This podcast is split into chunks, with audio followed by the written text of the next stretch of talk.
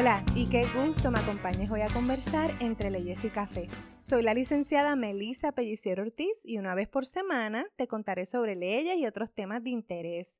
Por supuesto, partiendo de mi experiencia como madre, abogada notaria y empresaria. Escucharás sobre una variedad de temas legales, entre ellos condominios, derecho notarial, derechos humanos, pero en especial los relacionados a la maternidad y la lactancia. Como ves, son temas legales, pero también de vida. ¿Qué, qué mezcla? Pues eso es lo que me encanta de la carrera de Derecho.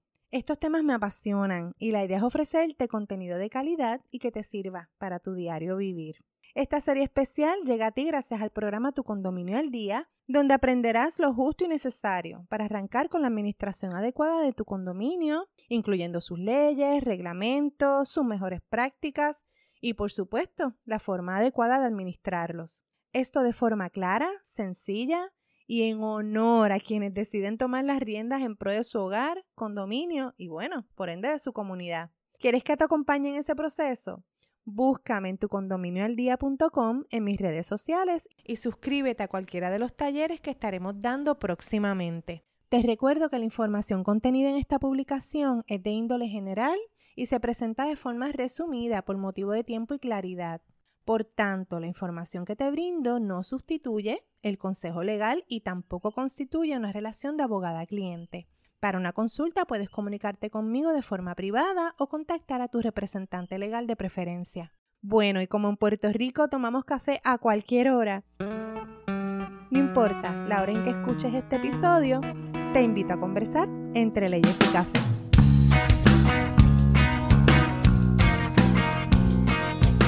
Hola y qué gusto que estés nuevamente aquí con Cafecito en Mano entre leyes y café. Esta grabación para mí es una muy especial, es la primera que hago tras el comienzo del curso Tu Condominio al Día, que ha sido realmente una gran experiencia. Estoy súper agradecida de estas personas que confiaron en mí. Sé que hay mucha información sobre este tema en, en las redes sociales y provista por otros profesionales y colegas con unas iniciativas Eh, excelentes, buenísimas y unos esfuerzos realmente encomiables para que estas comunidades puedan atenderse de manera adecuada y podamos navegar esta vida en condominios de una manera más llevadera. Así que el mero hecho de que hayan escogido estar conmigo en el curso Tu Condominio al Día, la realidad es que me llegan a de mucha honra y confíen que eh, de allí salgan cosas muy buenas, muy interesantes e información de mucho provecho para la comunidad en general.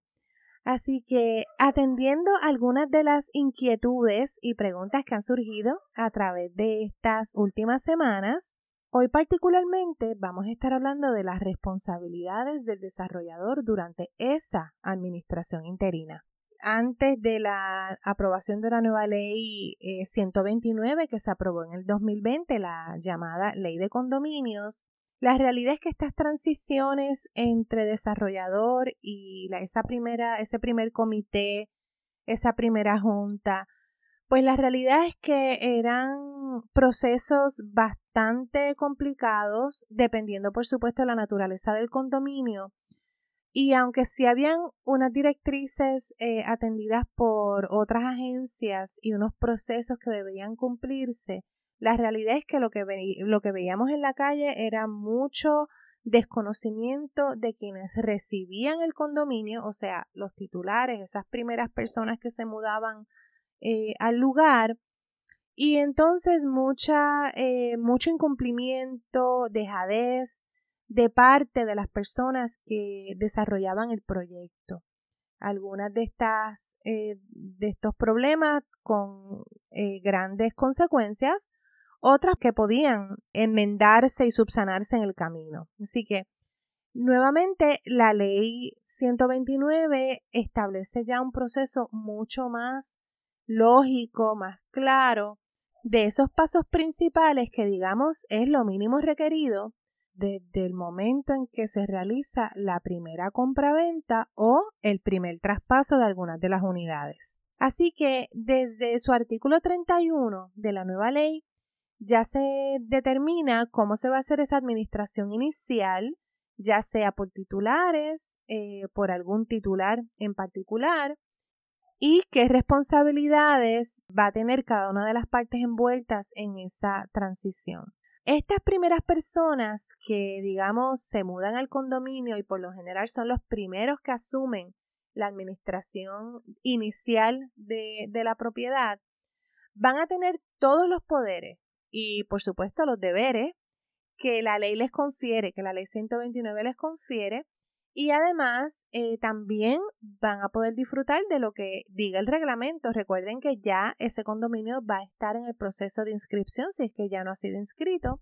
Así que todo lo que confiera ese reglamento también va a determinar cuáles son las responsabilidades y deberes de estas personas, al igual que los miembros de su junta o de su director. ¿Cuándo comienza esa administración interina? Eso todavía en muchos casos es así como una zona gris y dependiendo de las circunstancias eh, pasa mucho tiempo donde realmente no se sabe quién está administrando. Y la verdad es que no es así, no tiene por qué ser así.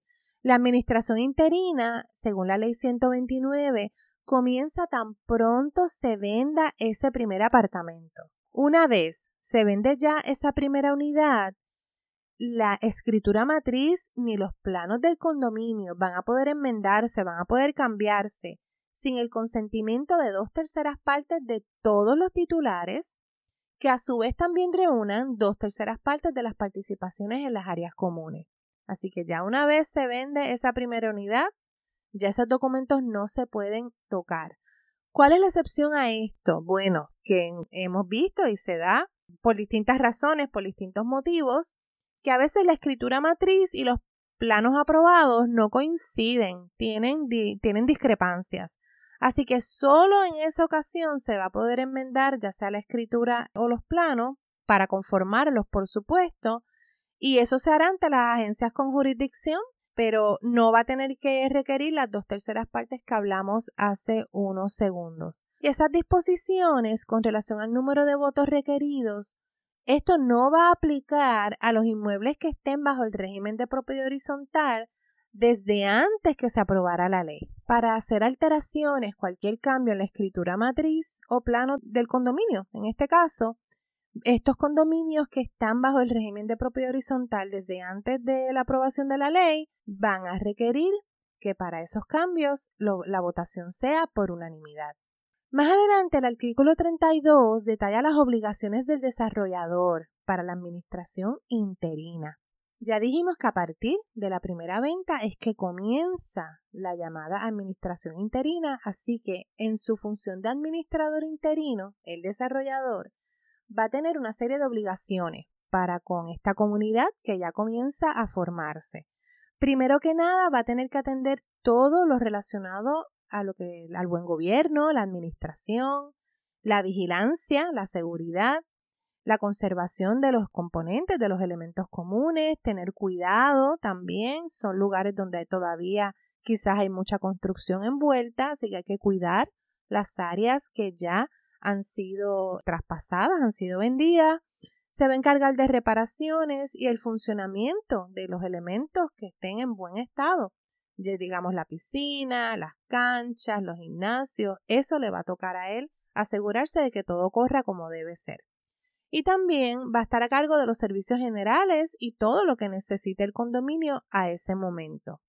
También va a tener que llevar ya un registro de titulares que va a incluir el nombre, la firma, el número de teléfono y las direcciones de correo electrónico, postal y residencial de todos los titulares que se vayan incorporando. Va a tener que ya también ir anotando cualquier transferencia sucesiva de igual manera como fue creando en el registro de titulares.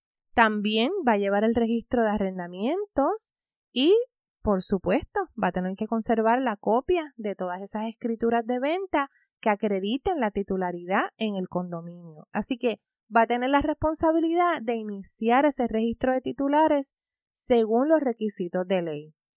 También, por otro lado, va a tener que dirigir los asuntos financieros del condominio y va a tener que llevar un libro detallado de todas las partidas de ingresos y gastos que afecten el inmueble y su administración, por supuesto. va a tener que incluir ahí, en orden de fecha, y especificar todos los gastos de conservación y reparación incurridos en los elementos comunes. Cada gasto va a tener que acreditarse con un comprobante, una factura o un recibo, o sea, la evidencia de la naturaleza del gasto. El libro de esos comprobantes, facturas y recibos debe estar disponible para el examen de los titulares en días y horas laborables. El administrador interino va también a notificar a los titulares el lugar donde esta información va a estar disponible. Así que también va a, t- va a tener a cargo el cobro a los titulares de las cantidades que se deban contribuir, las cuotas. Dichas cuotas, por supuesto, van a corresponder al porcentaje de participación que tenga asignado cada apartamento en la escritura matriz, y también va a tener a cargo realizar cualquier otro cobro que tenga que incurrir toda la comunidad dependiendo de la naturaleza del gasto. Ese pago de las cuotas de mantenimiento, ¿de dónde sale? Bueno, pues va a salir de un presupuesto que va a preparar el desarrollador y va a entregar cada titular cada vez que venda alguna de las unidades. El titular tiene que tener el detalle de cómo se van a estar gastando y empleando esos dineros que él va a estar también contribuyendo. Es el desarrollador el que se encarga de aportar la suma de los porcentajes restantes. De unidades que nos han vendido, pues es el desarrollador el llamado a encargarse del pago de esas cuotas que correspondan a esas unidades de acuerdo al porciento de cada una de ellas. ¿A dónde van esas cuotas? Pues van a una cuenta que se va a abrir para esos gastos operacionales y de mantenimiento del condominio. No se permite que el desarrollador pague Eh, gastos del condominio con su propio dinero para que luego se le compense, se le reembolse. Eso no está permitido por ley. Todo tiene que salir de ese pago de cuotas de mantenimiento y de ese presupuesto y de esa cuenta. Todos esos gastos van a ser pagados de esa cuenta operacional, y en toda venta inicial de cada apartamento, el que adquiere va a estar obligado a aportar dos plazos adelantados. Esos fondos van a ser depositados en el Fondo Especial de Reserva. Por otro lado, también el desarrollador tendrá la responsabilidad de notificar, a partir de esa primera venta, a todos los titulares del presupuesto anual. Esto, claro, a base de los gastos reales y razonables del mantenimiento que se proyecta incurrir en el próximo año. En la, digamos, la confección de este presupuesto, hay que velar que el mismo responda razonablemente a las necesidades del condominio. Hay que cuidar que no se incluyan gastos que tengan que ver con las construcciones y los proyectos que están en proceso. Estamos hablando de que son gastos de conservación y mantenimiento y, digamos, de las áreas que ya están en uso por los titulares. Además de no poder incluir gastos que tengan que ver con la construcción, tampoco gastos relacionados a las gestiones de las ventas de esas unidades. ¿Y qué si hay que enmendar ese presupuesto proyectado? Bueno, pues va a poder modificarse, pero hay que notificar a todos los titulares con treinta días de antelación a la conclusión del año de operaciones presupuestado. Esto para que, por supuesto, sea efectivo para ese próximo año operacional. Va también que tener que notificar mensualmente a todos los titulares de los ingresos y gastos del condominio y el balance de esa cuenta operacional en el banco, esto durante el mes que anteceda la notificación. Digamos, esto va a acompañar o a justificar ese cambio que están proponiendo. Es un, digamos, un, como un informe financiero, mucho más sencillo, por supuesto, pero que en efecto evidencia la necesidad de ese cambio que están proponiendo. De haber algún déficit en el presupuesto por los gastos exceder el ingreso presupuestado, será responsabilidad del administrador interino, del desarrollador, cubrir esa deficiencia del ingreso con sus fondos. Esto excepto que este, esta deficiencia se le adjudica al incumplimiento de pago por parte de algún otro titular que obviamente no sea el propio administrador. Ya ven que estos primeros pasos y estas primeras fases de traspaso del desarrollador hacia ese primer consejo de titulares no es un proceso sencillo.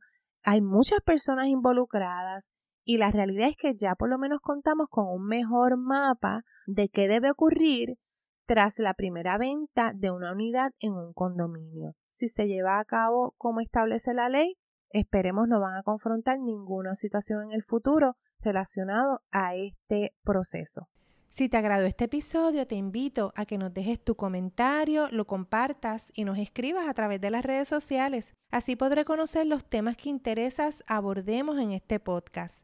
Te recordamos que ya está disponible la guía gratis sobre lo que no puede faltar para reunir ese consejo de titulares.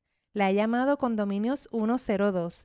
Esto con el fin de que tengas a la mano información clara, sencilla y práctica para que esa labor voluntaria en las juntas de condominios y comités sea una más llevadera. La consigues en tu condominio al día punto com, Facebook o Instagram. Recuerda que puedes escuchar los otros episodios en cualquiera de las plataformas para podcast y no olvides valorizarlo para que así el mensaje llegue a más personas. Y con taza en mano, te espero en el próximo episodio, como siempre, entre leyes y café.